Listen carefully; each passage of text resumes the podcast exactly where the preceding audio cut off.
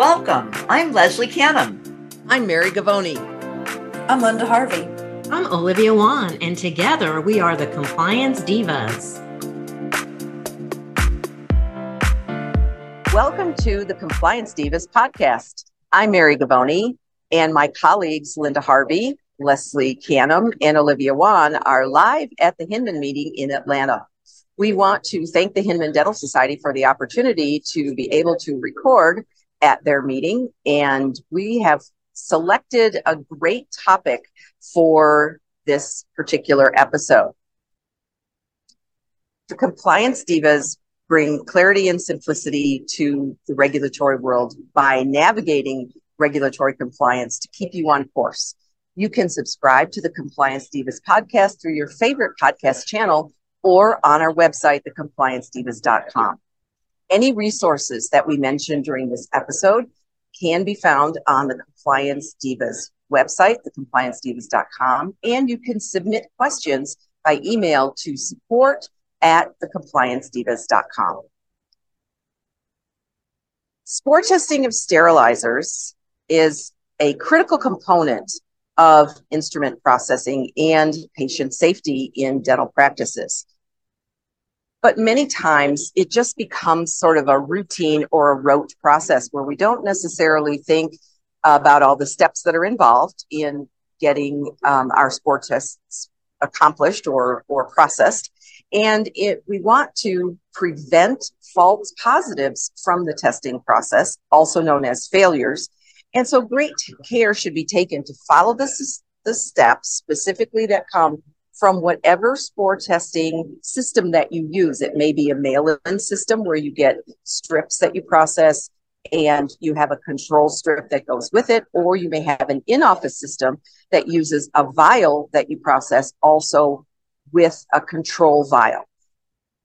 It doesn't matter necessarily which type of system that you use, but you need to follow it, follow their instructions for use, and also make sure that you are following the instructions for use from your sterilizer manufacturer to make sure that you are placing the spore test in the right location in the sterilizer. In our episode in April, the beginning of April, we are going to discuss more details about sterilizer testing, spore testing with our sustaining sponsor, Hu-Friedy. So watch for that episode. But today I'm going to call on Leslie to list for us some of the first things that you need to do in monitoring a tabletop sterilizer, which is the most commonly one used in dentistry. Leslie? Well, Mary, the first step is always to get acquainted with the products that you're going to be using and also to review the manufacturer's instructions of the sterilizer you're using to make sure that if there's any comment about where to place that uh, spore test strip or that test package, that you will know that in advance. And so once you've become familiar with both your equipment and whatever spore test medium you're going to use, whether it's going to be a mail away strip or whether it's going to be a, a on-site test vial, be sure and read the instructions. And I want to go just quickly review those steps in case uh, there's anybody that needs a refresher. So you select your sterilization packaging material as well if you're commonly using the self-seal pouches, then make sure that you put your, your spore test strip or vial into that type of um, material. If you wrap your pouches or wrap your instruments in cassettes, however you commonly process instruments, then you would use that type of wrap to wrap your instrument. So uh, let's start out with, let's say we have a vial and we're going to pick again the best type of, of uh, wrap that represents what we routinely process.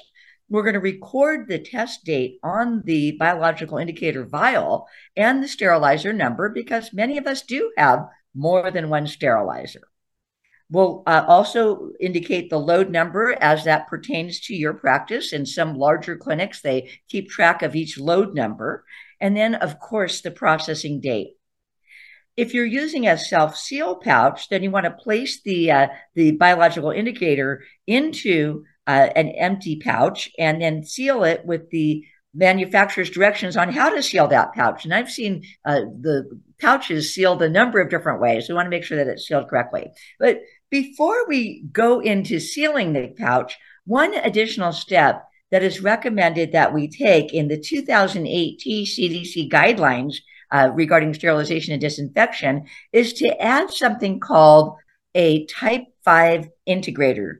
A type 5 integrator strip uh, provides you immediate feedback. Now, it cannot replace spore testing. Many states require that the biological indicator be exactly that but it does give you an immediate response. And so adding this to the package or the cassette with either your strip or your vial is very important.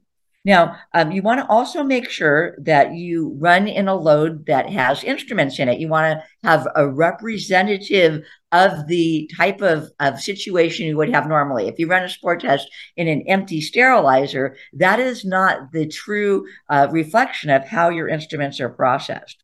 And uh, you want to make sure, again, when you after you have run that uh, process, you want to take a quick look at that type 5 integrator uh, to take a look and see if all of the critical variables were met. If not, there may have been an error. And I know that, uh, Mary, you're going to take a little bit more time to talk about placement of the biological indicator and uh, what the steps are. Linda's going to cover that. So I'll leave it to you to bring up the rest of the information. Thank you, Leslie. That was great information. And I think a lot of times um, practices, again, just sort of routinely um, make up their own process, if you will, for how they place the um, biological indicator, the spore test, and may not know that you should also use, according to manufacturer's instructions for use, a, a chemical integrator in that load. So, Linda, tell us about how do we place these in the load to make sure we're getting the, the right results from our testing process? Well, that's the next step, Mary, in this whole process of testing our sterilizers is after we've got the test pack assembled, as Leslie mentioned, now we need to figure out, we just don't toss it into our sterilizer. We need to have a process and understand the correct method of doing so. So before you toss it into your sterilizer, the first thing you want to do is label the pack um, and date it. So let's talk about that. If most offices have multiple sterilizers, so we need to be able to distinguish. Do you call it sterilizer one, sterilizer two? Do you call it A or B? How do you how do you name your sterilizers? So that needs to go on the pack, as well as the date and the load number and the word test, because that really identifies that it is the test pack. So after sterilization, whoever's unloading that unit will know exactly what the point of having that pack in there was for. So before being we do all that before it's exposed to the sterilization sterilization cycle. And for pouches, you would write that on the label on the plastic side of the of the pouch. And for a wrap cassette, only write on the indicator tape. This, the, that's the those are the two areas I want to be careful. We're just not writing all over the pouch and writing all over the wrap um, in this for these tests. Next, we want to place this pack into a fully loaded chamber. So in other words, we're not running it when it's empty or there's no other instruments. And then where we put it in the chamber inside the autoclave is extremely important because you want to put it in the least favorable position. And that is normally in the center of the load towards the front of the chamber. Uh, Mary, this is often called the cold point, if you will, cold point in the, in the, in the autoclave. So we want to be sure we're testing at the um, you know least favorable point. So, but before we do that, Mary, I want to tell everybody to go back and take a look at the sterilizer's operation manual to be sure they're looking for the details for that. Not only they're following the BI test pack directions that Leslie mentioned, but you also want to make sure it coordinates with your particular units and the brand of the models that you have. So once that's all done, go ahead and put, and put it in the cold spot. Now you're ready to run your your uh, autoclave, your sterilizer for the regular cycle that you normally do according to the manufacturer's instructions for use. And then once that's complete and the cycle's all cooled, now you, the, test pack is back to room temperature. then you can open it and remove the biological indicator and the type 5 integrating strip and then visually inspect those two items, Mary. So we want to just don't just take it out and toss it and log it and assume it passed. We want to have that visual confirmation as well. So the test vial should be examined to confirm that the chemical ind- indicator strip turned on the on the label. So that is um, important at that point. You're looking for that to make sure it's proper. And then if it's the medium in the tube, you're going to crush the, the indicators. Pardon me, you're going to crush the inner media tube and incubate it for the correct time and temperature according to the product that you have. So that's one or the other, depending on whether you've got the strip, test strip, or whether you're using the um, in office incubation system. And then you're going to look at your type 5 integrating uh, indicator to make sure that that has moved to the safe zone or or whatever the process indicator is for the strips that you have. There are several different uh, brands of integrating integrating strips, pardon me, on the market. So be sure that you're reading that properly once it's processed. And then each day, Mary, you've got to run your test, eh, you know, the same lot, same number, make sure it's all been exposed to the sterilization cycle and always labeled. But I'd like to take a pause here because we're talking about some different things. We're talking about control, Mary, and we're talking about the test BIs. And I know Olivia Wan really wanted to go into that detail more, uh, in greater detail rather, and talking about how to interpret those results. So can I pass this back over to you and could you share some things with our listeners on that? Absolutely.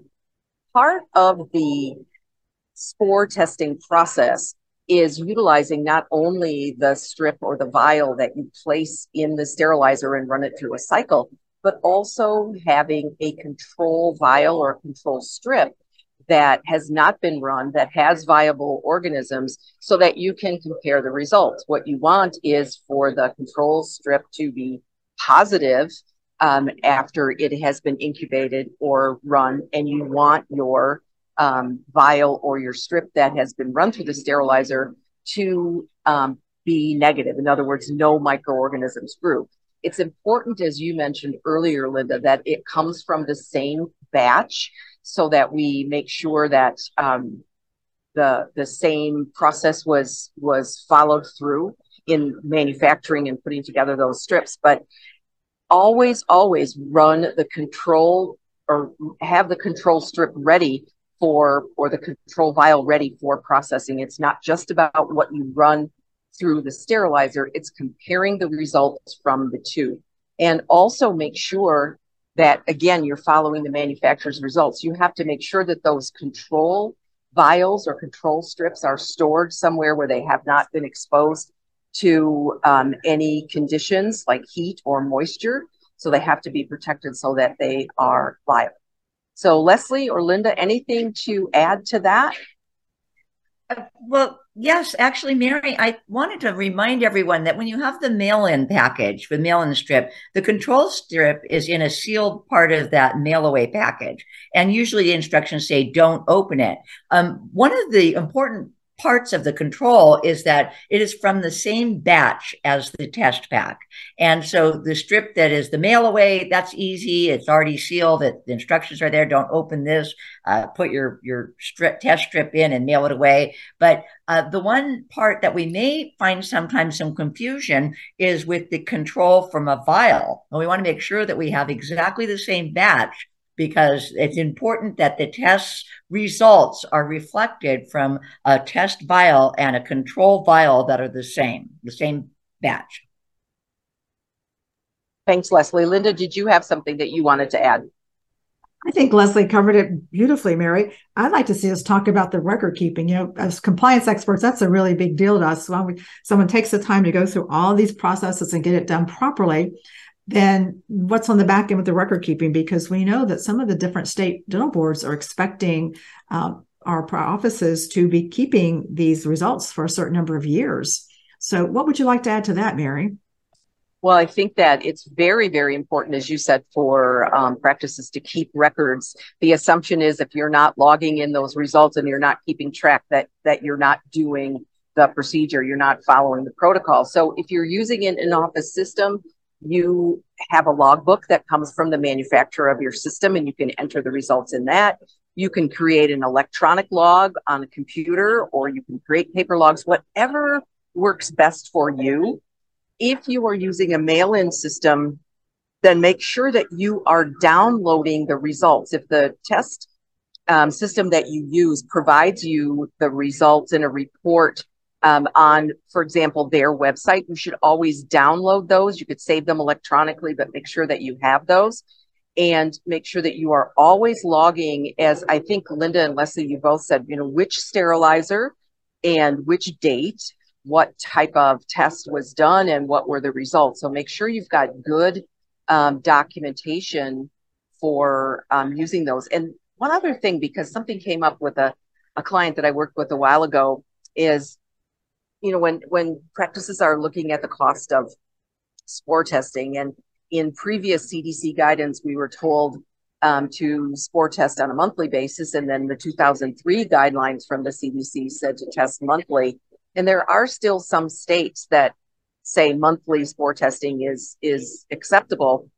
But if you're trying to cut costs, I, I've seen some practices use not only the spore strip that goes into the sterilizer, but using the controls as well, so they can double their their options. And so we don't do that. We don't confuse the the controls with the spore strips. We only put the spore strips or the vials in the sterilizer. And I just want to make clear what I um, may have stated before in the in the 1993, which totally seems like a different life guidelines from CDC. We were told to test monthly. In the 2003 guidelines, we were told to test weekly. Um, and there are still some states that say that you can test monthly. But if you think about it, a month is a long time to go with a malfunctioning sterilizer. Leslie. So one thing I wanted to point out is that obviously check with your own state dental board so you know you're in compliance with regulations there. So following CDC guidelines and and check with your own state dental board, uh, but also sometimes facilities have their own requirements. For example, uh, joint commissions would require a three year maintenance of uh, the uh, spore testing. So we're doing it weekly, but we're also maintaining those records for three years. Some state dental boards say uh, maintain your records for one year. So you have to follow whatever your facility uh, requires, not only for frequency of testing, but also for how long to maintain the records. And I wanted to point out, I had one client who was uh, under the microscope of the dental board in California and uh, one of the allegations on his list of offenses that they were citing him for was that uh, he had done spore testing, but he had not downloaded those results on paper into like a three ring binder. Which uh, what they had said to him was that we don't know if you're looking at the results unless someone has actually taken the time to prove that they've looked at the results. So the only way we know is that you download those results and then put them into a three ring binder. Someone's looking weekly, and if you download them every month, that's fine, but we want to know. And while there are many fantastic online programs for recording your results, it is important that somebody somewhere is uh, marking off on a checklist that they have viewed those results. Such good point, Leslie.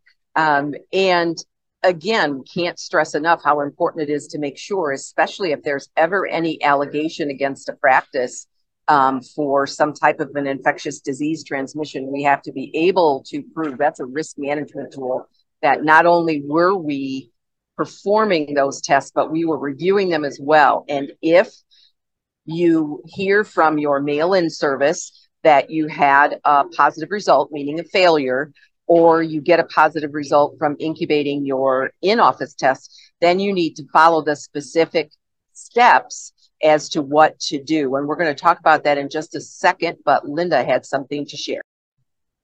Mary, I just wanted to mention the importance of standardization in the office because sometimes there's multiple team members that are that are performing these this test, uh, and that can create a, a, problem. I'm thinking of a client that I worked with for a while, busy practice, three doctors, and there was about four different people handling three sterilizers in the practice, and they might have even had four. I'm drawing a blank on that for the moment. But when I went in to start working with them, they explained to me we had these failed tests in the past, and what we decided was there was too many team members, so somebody wasn't doing it the same way, and they were getting errors. And they shrunk it down to only two people that were managing these tests and so they could get calibrated, standardized, and make sure they were getting it done accurately. So that's another important piece with this. Thank you, Linda. And and sort of tagging on to that, um, practices need to make sure when they register with a mail-in service or they purchase an in-office um, system that they make sure that they get the right indicator or the right biological indicator for the type of sterilizer that they have. So um, the biggest difference would most likely be between a steam sterilizer and a dry heat sterilizer. So there are slight differences. So always make sure that um, all of your sterilizers, and many times people have them from different manufacturers, are all listed and they're all um, using the appropriate type of of um, test strip. So, Leslie, how about if we ask you to go through the steps to take if you get a sterilizer, um, a spore test failure? Mary, there is a great table uh, in the CDC guidelines called Table 12. We'll make it available on our show notes and on our uh, resources page on the Compliance Divas website. But uh, the steps are very simple. They're outlined here. The suggested protocol for management of a positive biological indicator uh, test, and we're going to go with the steam sterilizer. That's the most popular one that we are seeing these days. Take the sterilizer out of service notify your supervisor or uh, your dentist and your infection control department if you happen to be in a larger facility. And any objects other than implantable objects do not need to be recalled simply because of a single positive spore test, unless the sterilizer uh, is or the sterilization procedure is defective. So, as soon as possible, repeat a biological indicator test in three consecutive sterilizer cycles. If additional spore tests remain positive, the items should be considered non sterile and supplies processed since the last acceptable, meaning negative, biological indicator should be recalled. Um, the items from the suspected loads should be recalled and, of course, reprocessed. And that means repackaged and reprocessed. It doesn't mean throw them back into a sterilizer with the same cassette wrap or the same pouch that you used before. You have to unwrap them and redo them again. And then the other thing is to notice that uh, many times it is operator error. So we want to check to ensure that the sterilizer was used correctly. And uh, we look at making sure that the correct time and temperature settings were uh, indicated. If not, we want to repeat using appropriate settings and recall and reprocess all inadequately processed items. And we also want to make sure uh, that the correct biological indicator was used. Uh, as you mentioned, there are different types for different types of sterilizers. We have steam, we have chemical vapor, and we have dry heat. So I want to make sure that the right type of test medium was used. If not, then purchase the right type and redo your test again. So if you follow these steps and, and repeat three biological indicator uh, tests in three consecutive st- uh, cycles and they're negative, your sterilizer can go right back into service. But if one or more of the indicators are positive, do one or more of the following until the problem is resolved. Uh, first, you can request an inspection of the equipment by the sterilizer maintenance personnel or by your dental company that handles your equipment. Um, if you're in a hospital or clinic type setting, you can have the maintenance company that manages your facility inspect and make sure that all of the supplies and all of the products used, like the uh, the water, distilled water, is being used, and uh, steam sterilizers, not tap water, things like that. Uh, discuss the abnormalities with the sterilizer manufacturer, and then repeat the biological indicator process using a different manufacturer's uh, biological indicator. So basically, if those things don't work, then the next step would be to close the sterilizer down until the manufacturer can assure that it is properly functioning. So that might mean that it gets picked up and taken back for repairs uh, at the company, and uh, you may have to use a loaner sterilizer. Again, we want to make sure that we understand that there are a number of things that can go wrong in the process of loading a sterilizer, overloading, uh, you know, interrupting a cycle. There's lots of things that can cause sterilization failure, and it seems like by and large, it's almost always operator error that is the reason for a failed spore test. And, you know, it's great to have that indicator strip so you can see that. That type 5 indicator strip is not replacing spore testing, but it is an eyes on immediate uh, result that you can visually see that something is wrong before you either place your vial into the incubator or mail away your strip. Uh, one other thing I wanted to mention, it just came to mind a moment ago. I had a client who, uh, when they when I asked to see their documentation of spore testing, they showed me a three ring binder that had a bunch of uh, integrator strips stapled to the paper. And I said, "Well, so where is your spore test?" They said, "Well, that's what we use for spore test." While type 5 indicator strips are very, very accurate. They do not replace spore testing. And uh, I think if a dental board had walked into that situation, they would have most certainly cited that particular practice. Oh, that's such a good point that you bring up, Leslie, because I have seen the same thing that, and I ask people, oh yeah, we spore test every load when they put that type five integrator in, like, no, that is not a spore test. It's equivalent, but it's not a substitute for a spore test. So it's also important to note that if your practice is using a pre-vacuum sterilizer, um, you may need to do what's called a Bowie Dick test um, at the beginning of every day. It's an air removal test to make sure that the air removal or the vacuum process in your sterilizer is working. And that should be done before you run any instruments for the day. So we've brought you a lot of great information today um, and hopefully some food for thought about um, doing some quality control checking on your spore testing, your sterilization monitoring process for documentation, make sure you're creating the, the appropriate test pack, placing it in the appropriate place, and so forth. And again, I'll remind you that our April episode, the beginning of the month, will cover even more information and more discussion about the spore testing process, the difference between mail-in and and in office, and just a whole um, bevy of, of great information. So thank you for joining us for this episode. We hope to have you join us again and or subscribe to our podcast on your favorite podcast channel. The Compliance Divas brings clarity and simplicity to compliance by navigating the regulatory world to keep you on course. You may submit questions by email to support at thecompliancedivas.com.